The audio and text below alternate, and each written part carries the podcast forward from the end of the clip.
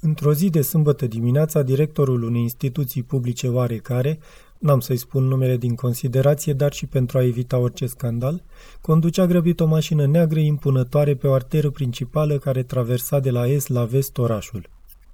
Din cauza restricțiilor cauzate de pandemie, străzile erau aproape pustii la acea oră, frumoase și triste. În copacii care străjuiau bulevardul apăruseră cele dintâi semne ale primăverii, dar dimineața era încă rocoroasă. Bărbatul de la volanul mașinii negre, un bărbat bine între două vârste cu barba tunsă rotund, urmărea strada și asculta distrat știrile de la radio.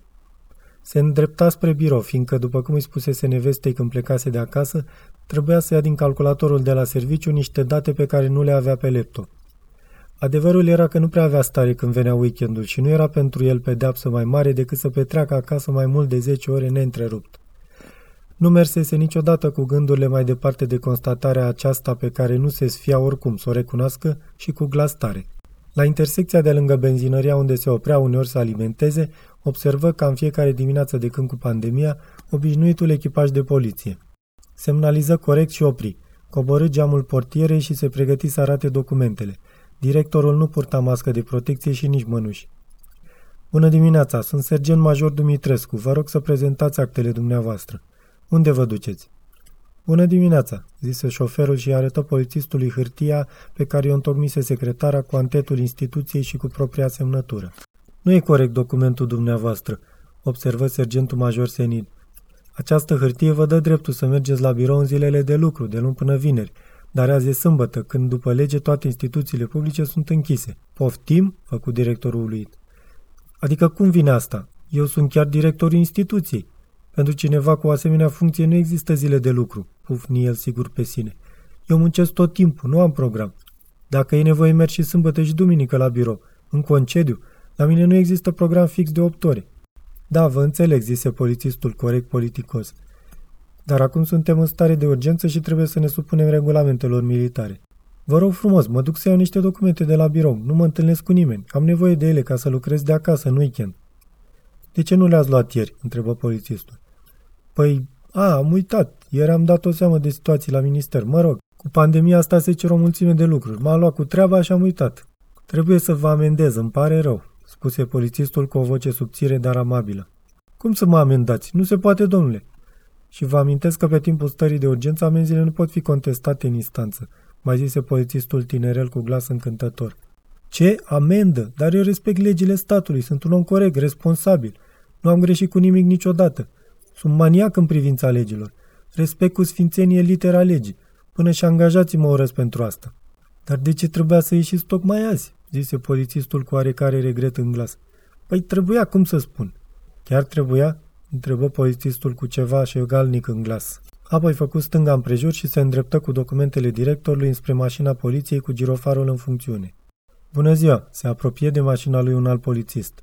Bună ziua! Vorbi iute directorul. O să-mi spuneți și dumneavoastră că nu trebuia să ies din casă. Da, nu trebuia, e adevărat, dar ce să fac? Trebuie să respectăm regulamentul, domnule, spuse blând și ferm polițistul. Știu, acceptă directorul încurajat de vocea polițistului mai vârstnic. Știu și respect legile. Doamne, nimeni nu le respectă mai bine ca mine, dar trebuie să mă înțelegeți, nu mai suport. Nu mai suport și pace, asta e, trebuia să ies. Ce să-i faci? Nu mai suport. Pe cine, domnule? Pe nevastă mea. O urăsc pur și simplu. Mă trezesc dimineața și primul gând e să plec de acasă. Unde? La serviciu. Unde altundeva? Nu mi se năzare, dar ăsta e adevărul. Nu știu de când mai exact. De doi ani poate, de când am devenit director. Cheltuie cu nepăsare și eu trebuie să muncesc și sâmbătă și duminica, ca un prost. Viața alături de ea e un iad. Își tot spunea să se oprească. Că nu se face să-i spui polițistului că nu-ți mai iubești nevasta. Că nu-i treaba lui, că nu-i preot. Dar cui să le spună? Nu putea să le spună nimănui. Nici măcar lui însuși nu și le spusese vreodată cu atâta sinceritate. Nu mai pot sta acasă. În timpul săptămânii zilele trec cu treburi la serviciu, dar în weekend e iadul, domnule. Ne-am căsătorit din dragoste, să știi. Am fost colegi de facultate. Era cea mai frumoasă studentă. Am curtat-o până m-am istovit, fiindcă avea mulți admiratori. Dar sunt perseverent de felul meu. Se crede deșteaptă. E deșteaptă. Urăsc femeile deștepte, domnule. Și să vedeți cu ce voce mieroasă, prefăcută, mă cheamă la masă. E corectă, bună, săritoare, nimic de zis. Toți mă fericesc cu așa nevastă, dar eu, eu sufăr ca un câine. Nu mai pot, domnule, să rabd. Când mă gândesc că trebuie acum să fac calentar, să mă apucă groaza. Ce să fac până la prânz? Atâta mi-a mai rămas, să merg la serviciu, să intru în birou și să mă întind liniștit în fotoliu. Am două fotolii și o canapea în birou, acolo îmi primesc angajații. Să nu mai am nici asta? Zise pe un ton dramatic și trist, apoi se opri. Vă înțeleg, zise polițistul. Îmi pare rău. Înălță din sprâncene și spuse cu glas tărăgănat ardelenesc. Poftiți actele, mergeți sănătos. A fost un fragment din cartea Pandemia veselă și tristă, de Florina Ilis, la editura Polirom. Lectura George Haripopescu.